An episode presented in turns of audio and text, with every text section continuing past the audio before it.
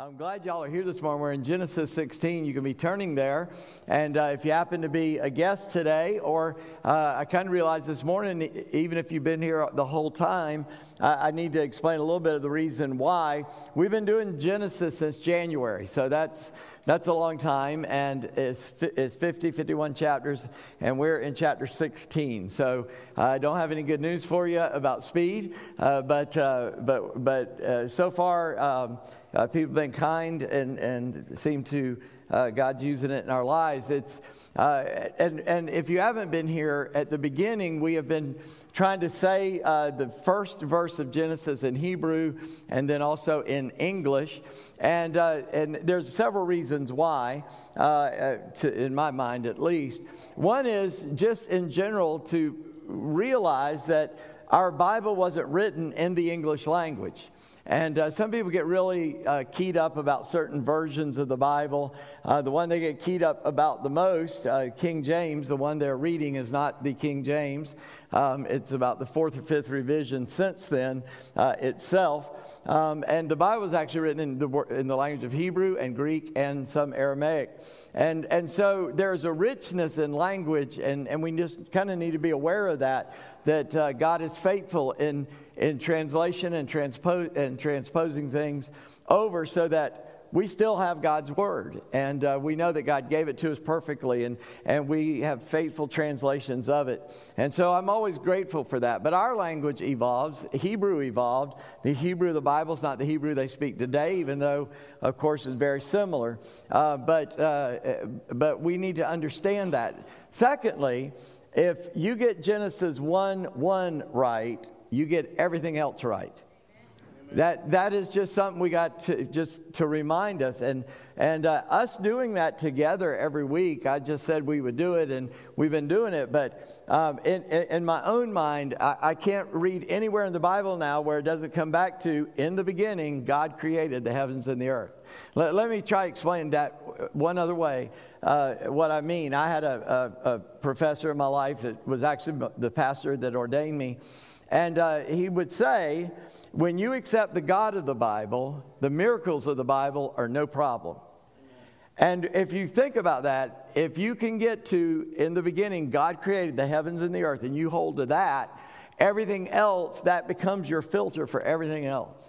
And your understanding of the scripture, and you just go, wow, God did something. I may not explain, be able to explain how he did it, but I can trust that he did do that. And so uh, that, and it, our kids, man, we, we've got children uh, quoting this in Hebrew better than us adults can do it. And uh, that's just a joy to me that, that they're memorized both the Hebrew and the English. And uh, I mean, kids that haven't started school yet, they've got that under their belt now. And uh, just to me, that's wonderful. So, having said that, let's stand up. We're going to try it, okay?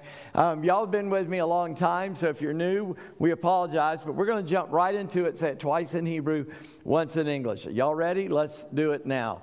Bereshit bara Elohim et hashamayim va'et haaretz. Let's do it again. Bereshit bara Elohim et hashamayim va'et haaretz. In the beginning, God created the heavens and the earth. Genesis 1 1. This is the word of the Lord. Y'all can be seated. Thank y'all for doing that. It's a lot of fun. Today, we come to chapter 16. And I've entitled this A Triangle of Mistakes. And there are three, there are three, there's actually four main characters in the chapter, but three of whom make a horrible mistakes. And, uh, and uh, uh, we're using that word very loosely. Um, uh, some of it could be counted as sin, but, but it's at least a mistake that needs to be kind of corrected. And, and one of the reasons uh, we can uh, we say that we can trust that this is a trustworthy book it's because it doesn't sugarcoat anything. It shows you the, the ugly side of its heroes and and it gives us insight into what God is doing or thinking in that moment, uh, at least uh, to some degree. And uh, in this, and in this chapter, uh, somebody pointed out to me afterwards. I, I kind of, we, well, we were kind of on the same page. This has a very direct correlation to Genesis 1, 2, and actually Genesis 3. There's a, almost a direct correlation. And the person speaking to me said, It seems to me that this is the second biggest catastrophe in human history that affects everybody in the world. The first one is the fall of Adam. The second one is what, Ad, what Abram and Hagar and Sarai and all of them making mistakes, the outflow of that, it, is, it affects the whole world all the time. And, and so, understanding that, we're, we're going to look at this together. I, I would ask you the question uh, Have you ever made a mistake? I, I'm sure most of you have not, but anybody here? Okay. Yeah, we, we've all messed it up. And I don't know about you, but I do not handle making mistakes well.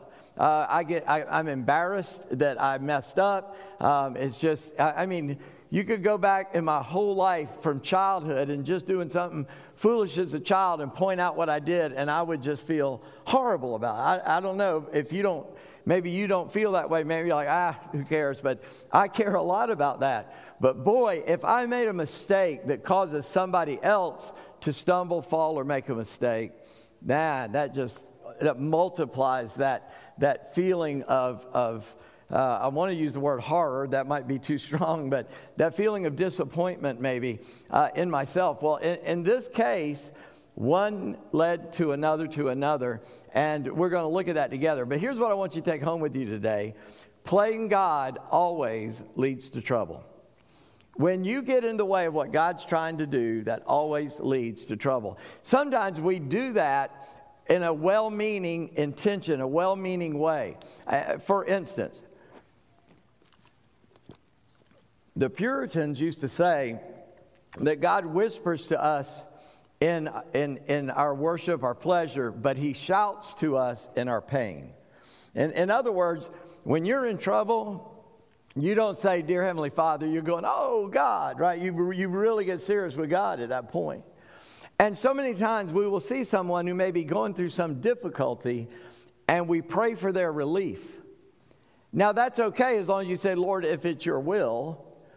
But we want to we want to save people from their pain. It's like we, we, we think life comes with warning labels. I mean, warning labels are there to keep stupid people alive, right? Basically. And, and, and so when we see somebody suffering, we, oh, we want to help them, we want to do all that. It may be God's will. God uses what is here. It may be His will for them to be in that situation till they acknowledge Him, to, to feel the pain of being separated from Him, or to be learning a lesson, or be learning just conditioning for patience with Christ. I mean, what Abraham and Sarah, or Abram and Sarai, in, uh, at this point in time, God has them waiting on a child. And everybody may have been praying, oh, we, we hope Abram and Sarah have a child. Well, God's already promised it. They've just got to live in the meantime, and this is where the errors are going to come in. And so Sarai is the one that starts playing God. Abram disobeys God, which is saying, I know more than you, so I'm going to do this anyway. Hagar is more of a victim, but she also reacts wrongly, and it's pretty interesting what happens to her. In fact, most of the chapter concerns Hagar rather than Abram and Sarai. So I find that very interesting. And so I wanted you to see in the very first two verses, we see two of the big mistakes made. And so if you'll look with me in chapter 16, excuse me, you see the first two. Now, Sarai, Abram's wife, had borne him no children. All right, so just stating the fact, reminding you what's going on. God's just saying, now we're back to this part of the story, and just to remind you, Sarai has not had a baby. Abram is about 86 at this point. So Sarai, that makes her about 76, 7 years old. She had a female Egyptian servant whose name was Hagar. Here it is, verse 2. And Sarai said to Abraham, Behold, now the Lord has prevented me from, being, from bearing children. Go into my servant. It may be that I shall obtain children by her. And Abram listened to the voice of Sarai. We see the first two big mistakes are encapsulated in verse 2. Verse 1 just again says, Hey, she hasn't had a baby yet. And, and Abram and she have not been able to have a baby. But she does have a female servant named Hagar, an Egyptian woman. So in verse 2, Sarai takes the, the reins. And I want you to notice what she says. Her opening argument to Abraham is Behold, it's God's fault. The Lord has prevented me from having children. Now, she stopped talking too soon there. She put a period there. The Lord's prevented me from having children. What does that imply? It implies, and I'm never going to have any. Because again, she's 76, 77, somewhere in that age range. And I don't have children, and probably even with the difference in, in age and health of our lifespans and hers, she may be saying, and now I can't. Now, what she should have gone on to say is, the Lord has prevented me from having children so far. But He promised, and we know we're going to get one eventually, right? But this shows her just lack of faith. She doubts God. She no longer trusts God. She's feeling this pressure. Wait a minute, I, I physically can't even bear children. I'm sure she realized that. I physically cannot bear children any longer. And God didn't do it like, you know, two months after it seemed to have ended, uh, but rather, He let, made them wait about 13 more years uh, before, before children came along. So, so Sarai says, Let me take care of God's business. I got a good idea. All right? And this is the mistake we all make, right? When we try to do God's will with our abilities. You see, doing God's will, eh, God uses our abilities. He uses whatever we have our, our intelligence, our physical ability, um, whatever uh, that He has given us. But if we do it apart from His will and His grace enabling us, we do it maybe for our own good. I, I would just give an example. I, I, I, don't, I don't mean this in a judgmental way, but it's going to sound judgmental, but that's, that's not my intention. But if God bless someone with a, an unbelievably great singing voice and they know Him, and yet they don't use that in their giftedness to encourage the church, but rather to make money, it could be, God may call them to do that to draw attention to Himself, and, and some of them do that, but it may be that they're not doing what God's will is. I, I, can't judge that. I'd have to talk to an individual, but I'm trying to help you understand that we can use our gifts to encourage and help the church, or we can use our gifts to draw attention to ourselves. And when we do that, we're getting outside of God's will. And but Sarai, she is looking at, I don't have the ability. Now, again, I go to the New Testament and I read where Jesus said, With men this is impossible, with God nothing is impossible. It's got its roots back here in Genesis, right? God's going to do something impossible. He's already done the flood, that was pretty impossible. Now he's going to do a, a, a miracle in Sarai having a child past childbearing time. So Sarai tries her own solution. She's going to help God out. God, obviously, you don't know what you're doing, so let me tell you how to do it. Right? Y'all never did that? Oh, man. A lot of people make that mistake. Look what she says Go into my servant. It may be that I shall obtain children by her. So here's her solution. Now, I, I, you really, I'm going to say a lot of things that are, are, potentially offensive. I've had like three warnings since the first service. So I'm going to do my best not to be too, too bad here. But you have to understand that culture. The, the favored wife is the favored wife, okay? She runs the household. So you can see it in David's life. He got, he's got more wives than we, can, we know uh, probably. But Bathsheba becomes his favorite wife eventually, and it's through her the line of Jesus and all comes, right? You follow me? Solomon comes through Bathsheba and then on. And so she becomes his favored wife, but he's got a lot of wives. So whoever the favored wife is runs the household. So she runs all the others. So Sarai has had no competition up to this point. All right? And now she is giving Hagar to Abraham or to Abram. And we're going to see something important that happens, but it was, it was legal back then. This was a practice where I can't have children, so take this servant and have children by her, but those are my children. Out of the 12 tribes of Israel, some of them were born to servants of Leah and Rachel. You can go back and read on that. So they didn't all come from Leah and Rachel. Um, Judah came from Leah, uh, we'll point out. But but there were others there that are Jewish people that are Jewish tribes, but they're not, Rachel or Leah were not their mom. So Sarai is going to take this common cultural practice and implement it. It'd be like a surrogate mom, which I, I don't have to explain when a different lady bears a child for you, but it's, it is your child that is implanted. Well, it's a little different. But so here's Abram's big mistake, and Abram listened to the voice of Sarai. That is an echo. That is an echo from something else that happened. I don't know if y'all are laughing at something I said, but anyway, um, I don't know what happened there. But, but this is an echo of something's already happened. It sounds a lot like Genesis 3, where Adam listened to the voice of his wife. And the reason it echoes so loudly is it's the exact same word. See, Abram's doing the very sin Adam did passivity. Abram should have said, uh, No, God has told us you and I are going to have a child, and I don't know what's going on. Maybe, you know, we may die childless, and because maybe it was too much pizza or something, but we're not doing that. We're going to wait on God. That was his job. And men, let me tell you, that is your job.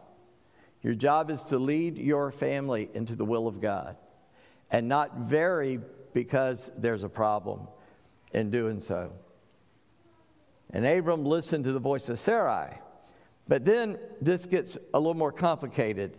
Look at verse 3. So, after Abram had lived 10 years in the land of Canaan, not saying 10 years after this event, saying they'd been in Canaan about 10 years when this happened, Sarai, Abram's wife, took Hagar, the Egyptian, her servant, and gave her to Abram, her husband. Notice the last three words as a wife. Now I'm going to say the first offensive thing. Just go ahead and warn you, but I'm quoting a country song, okay? I don't even remember who sang it or anything else. But up to this point, Sarai is queen of the double wide. All right? Abram marries Hagar. She is now legally a wife. It's not that just, well, you can have a baby with my servant. It's she becomes his wife. Sarah now has competition, and Hagar, because she conceives, is now elevated because what is in their culture, don't, you know, if y'all are watching online and you're, oh my gosh, you're a sexist pig. Yes, I am, but that's beside the point right now. The point of having the wife was to bear children for the future. Okay? So a woman that was barren, they considered cursed and, and, and, and not worth as much. And so now Hagar is going to have a child, and that demotes Sarai, especially. Look what happens. Hagar flaunts it. Verse 4 He went into Hagar, she conceived, and when she saw she had conceived, she looked with contempt on her mistress. She is a slave that has now been elevated, and now I'm pregnant and you can't have a baby, and so now I'm the boss. This is part of that sin that's going on. And Sarah says, Sarah says to Abram in verse 5, and to me this is hilarious, but then once you understand it, it's still funny, but at least you understand it. Sarah said to Abram, May this wrong done to me be on you. Uh, wait a minute, time out. All right, uh, in our culture and reading that, we're like, What? Have you lost your mind? You're the one that brought this up. But she's not talking about that. She's talking about not that she's got, but now this, this young woman has elevated herself and she's getting on my case, and I have not abdicated the throne of being your queen. And it's your problem. And so, Abram, again, what is being pointed out here is he's still passive. Not only did he agree, and gentlemen, again, we've got to follow. We have the complete will of God. Everything God wants us to know is written down in this book. And you've got at least one of them in your house, in this room. They're Millions of Christians around the world don't have access to this word. You probably got more than one copy. You probably got more than one version. You've got computer helps and book helps to help you understand it. And you will incur a greater judgment at, at judgment time because of the availability of knowing God's will, and you ignored his will and didn't do it. And so I'm speaking to the men. And guys, we're going to really work on ourselves this coming year. It's going to start in September. We're going to start a book study in September. I want y'all to come because uh, it's been very helpful to me. But, but our job is to say, this is God's will and this is what we're going to do. Now, you have to do that even if your wife is like, yeah, but what about this? But what about that? What about that? No, we're going to do this. Yeah, but are you thinking about that? How about, did you even consider this? You know, isn't that what we do? And then eventually we listen to the voice of our wife, right? And we have to be able to say, because let me, let me let you in on a little secret. Here's what your wife needs from you security. You might not expect that word, but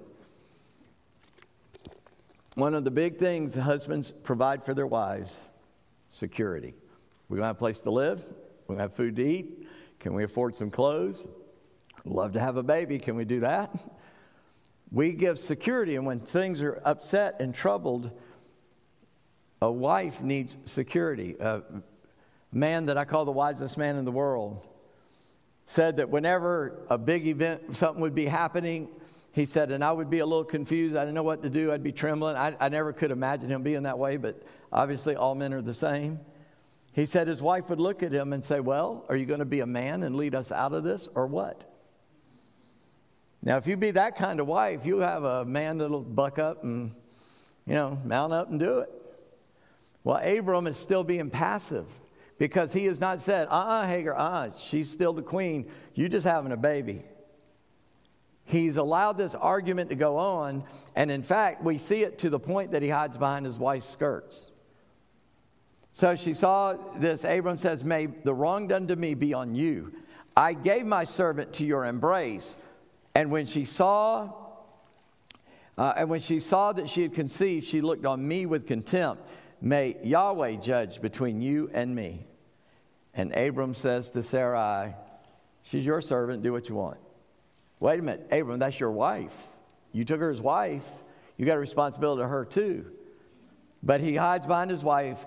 Your servant's in your power, do to her as you please. And Sarai dealt harshly with her, and she fled from her. Now, Sarai shouldn't have been dealing harshly with Hagar either, because she came up with the idea, Abram agreed, we thought we had all this settled, but no, nothing's ever settled, right?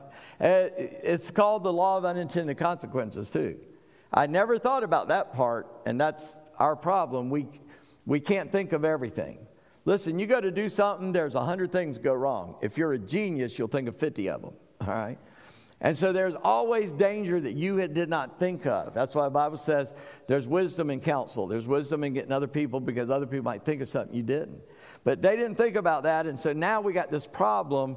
But Hagar, now we see her mistake. Hagar runs from Sarah. She fled from her. Now we come to Hagar. We've seen Sarah didn't believe God. Sarah didn't believe God. Abram goes along, which was a sin. But now Hagar is paid a visit. Let me read that verse and I want to say something. The angel of the Lord found her by a spring of water in the wilderness, the spring on the way to Shur. I want you to notice in your English Bible, most English translations will do this. The word angel of the Lord, the word Lord is in all capital letters. The word angel in the Bible, Old and New Testament, means messenger, okay?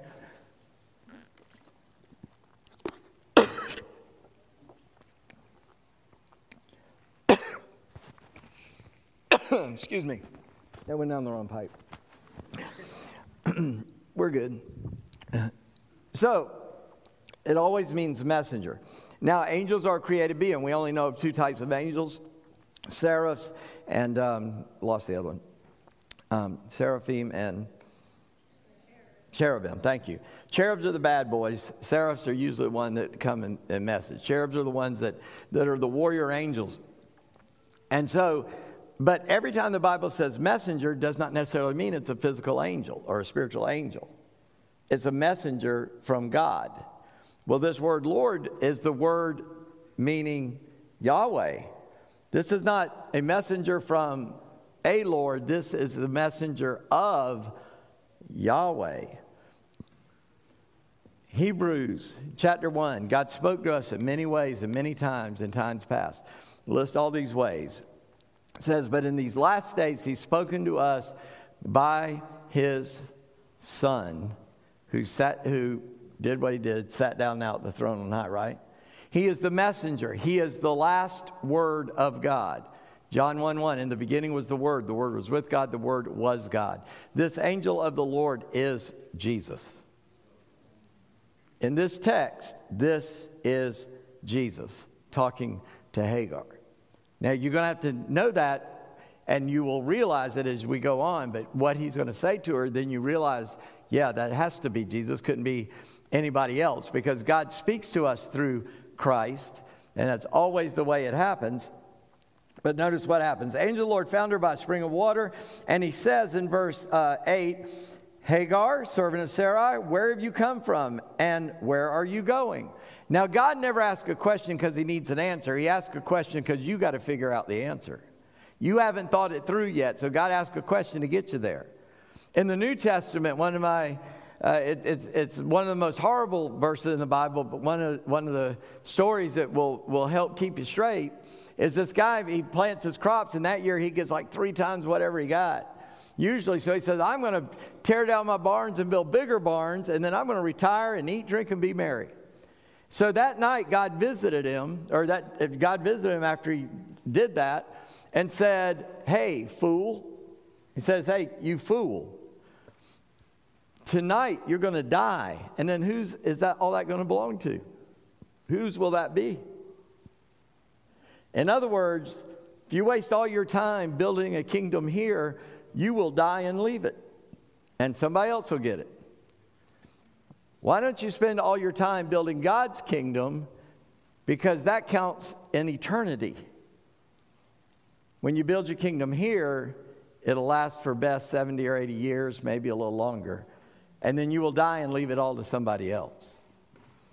Not saying it's wrong to have things, that's great. God blesses some people to be able to do that so that they can help do the will of God in the world. And it's a wonderful thing. But where's your motivation? What are you trying to do? And and here the Lord asked ask Hagar, where are you coming from and where are you going? And she's honest. I'm fleeing from my mistress, Sarai. The angel of the Lord said to her, Return to your mistress and submit to her. He tells her to do two things go back and submit. You be in submission to Sarai because this is God's order of things. This is what God wants. What we see here, we see so much in, in, in, people, is we want to rebel. We don't like what God's doing and we're rebelling, we're fighting, we want to get away from God. And there is joy and there is, is peace in submitting to authority that God's placed in your life. We see our nation right now being torn apart because we're throwing off all of our authorities. You say, well, I, I don't know, that sounds a little crazy. Well, let me give you a verse out of Philippians. Again, everything starts in Genesis. Here's a verse in Philippians. Have this mind in you, which is also in Christ Jesus, who, being God, thought equality with God not something to be held on to, as the, the Greek translation, but emptied himself and took on the form of a servant. And being found in the form of a human being, lowered himself to the point of being a servant, even to the point of dying on a cross. And because of that obedience, God has highly exalted him so that he has a name above every name, that in the name of Jesus, every knee will bow and every tongue will confess.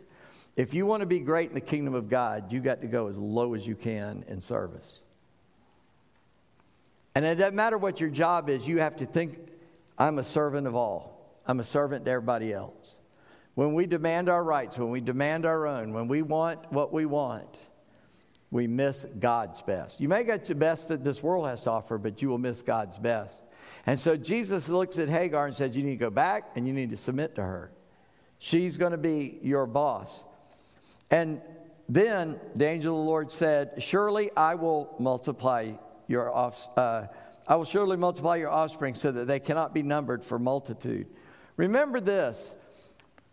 I'm going to say this and then come back to this verse. Abram lived 175 years. And after Sarah, Sarah at that time died, he married other women and had a bunch more children. And God's promise to Abram is, I'll make your descendants as many as the sands of the sea. All his descendants are not Jewish. Let me show you what's happening. Notice what the angel of the Lord said to her I will multiply. This cannot be a regular angel. This has to be Jesus. Only God can say what he will do. An angel would have said, God has told me to tell you like he said to Mary, God is going to visit you, and the child that will be found in you is from the Holy Spirit, and his name is Jesus. He's going to save his people from their sin.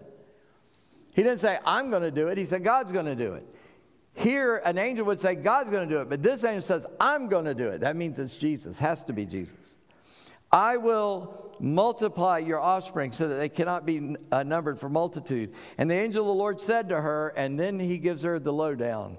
Check this out. Behold, you're pregnant, you'll bear a son. His name shall be called Ishmael, which means the Lord heard me or hears me. Because the Lord has listened to your affliction.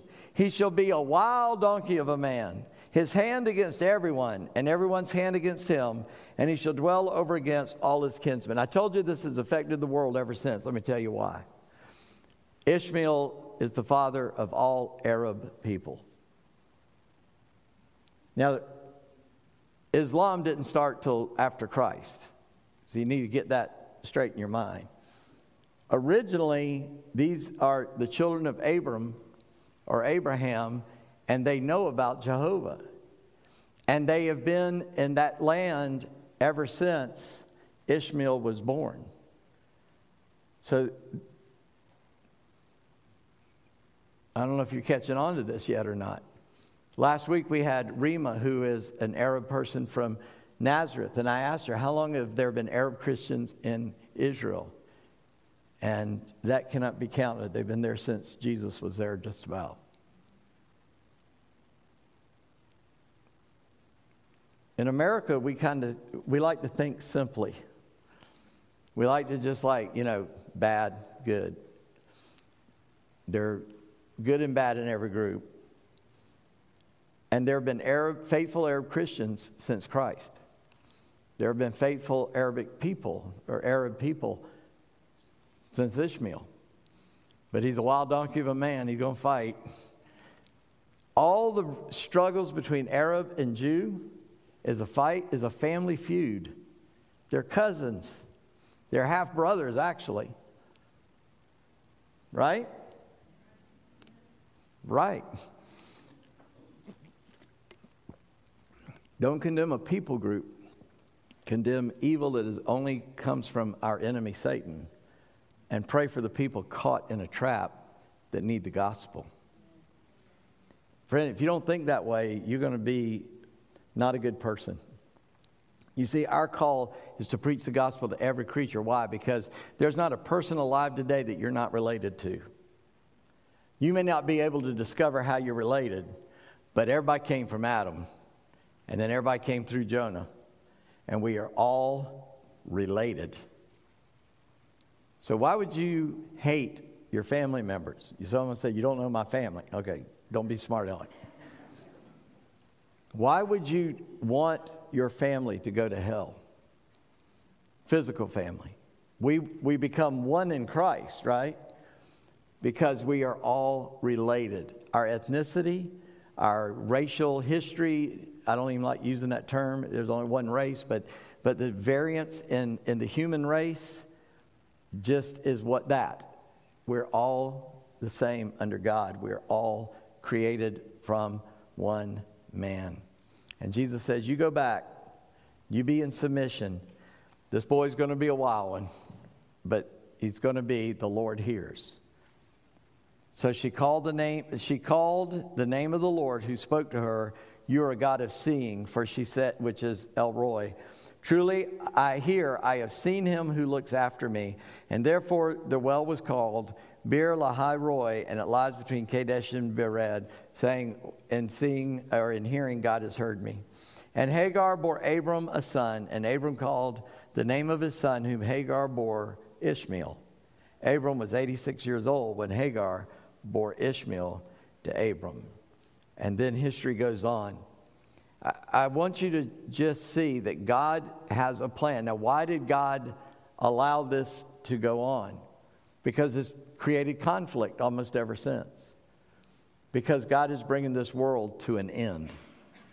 This world will not last forever, right? This world will end. Even people that don't know Christ believe that. They believe a lot of weird things, different things that may happen. But we know, we got the last chapter, last book in, this, in the Bible. We read the back of the book. We know what's going to happen. And you can find that in Revelation. But this world will go through an ending of a sort, then a change, and then a destruction and recreation by God.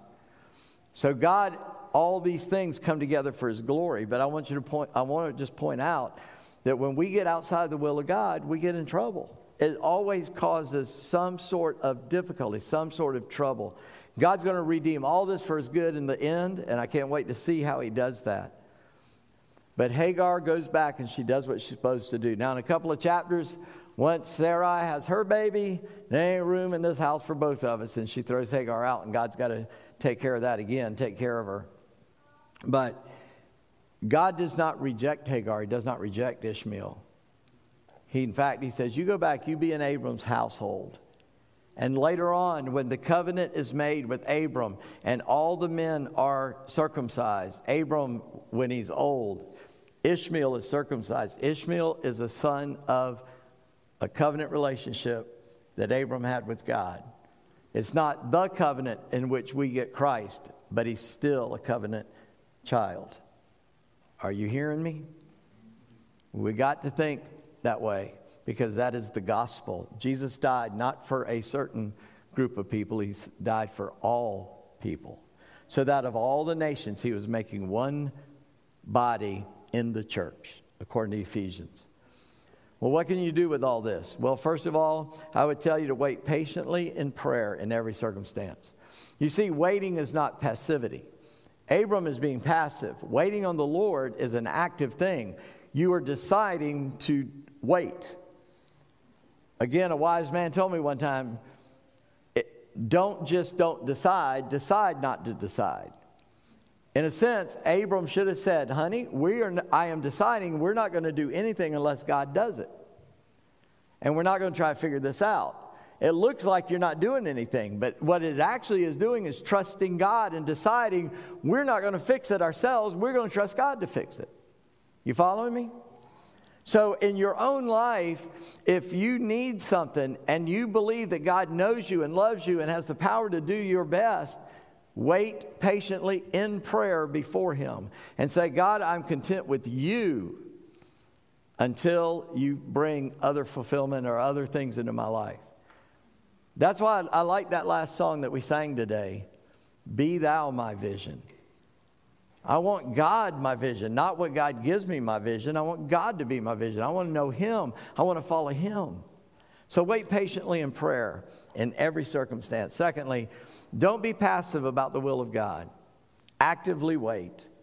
Know what the will of God is and be in it. Do it. What, if you know what God's will is, then actively be pursuing His will in your life. Don't just listen to every other voice. And then, thirdly, realize that God can redeem any situation. Uh, we mentioned at the beginning of making mistakes, and some mistakes seem irreparable. And there are conditions in this world where you can't go back and fix things. I get that. But God can do something with even our mess, and He can recreate it into the future so that it works for His glory and our good. And so I encourage you to believe that God can fix and redeem any situation you find yourself in. And so I want us to pray for a moment here, actually, for a little bit longer in a moment. I want us to ask God First of all, if you don't know him, if you don't have him in your life, I want you to, to today, if, if God is leading your heart that you don't know him, to tell him that you want to submit yourself to his leadership. you want to surrender your life into His hands. We don't, we don't pray to know God so that we can go to heaven and miss hell. We pray to know God because we want to know God. And we want to follow Him. And knowing Him and following Him, heaven is just a byproduct, guaranteed. We don't have to think about that part. But when we're motivated by just going to heaven, we're missing the point. The point is to know God and to follow His will. So if you've never done that, if you've never come to God and said, God, I know that I need you. I want you to be the focus of my life. I want you to be my vision. I want you to, to be the one that I pursue. Then you can just tell him in prayer right now. There are no magic words. You just tell God that you want to belong to Him, that you want to be forgiven of your sin by the blood of Christ, and you want to be a, a, a faithful follower of the Lord Jesus Christ. And if you can tell Him that in prayer right now, Lord, I pray you would move in the hearts, whether in this room or elsewhere, God, that you move in their hearts to receive you, to follow you, to submit themselves to your will. And maybe you're already a believer and you know God and, and you walk with God, but you know, oh, wow, I, instead of waiting on God, I jumped the gun. I did this here. I shouldn't have done it. But God can redeem that. God can take care of that, but you got to be willing to take your hands off of it and trust God. And that's one of the hardest things any of us do. We want assurance, we want security, we want to know our, our future is, is set. So I encourage you, if you're a believer and God's got you in a situation and you don't know which way to turn, that today you will actively trust Him and you will ask Him to solve that problem in His way and His time, and you won't grab the wheel back out of His hands, but you will let God be God. So, Lord, I, I just thank you that we could pray today, that because of the blood of Jesus Christ, our Savior and our Lord, we can talk to you. We thank you, Lord, that you visited Hagar there in that desert by that well. You told her to submit, to go back. And Lord, I, we, we know there's been trouble because of that birth ever since.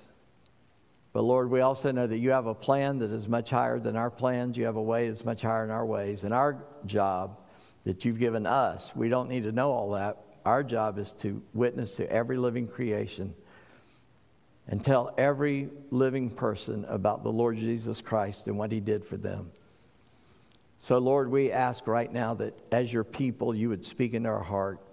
Burden us for our neighbor, burden us for our family, burden us for our friends, burden us for the stranger that we don't know, for those who are caught by the trap of Satan, have believed a lie, and their brains are so twisted and wrong they can't even think straight at all anymore. And that God, you would heal them and bring them to a place of salvation, and that we would love them and encourage them and tell them the truth so that they can know those things. Lord, you are an awesome and mighty God.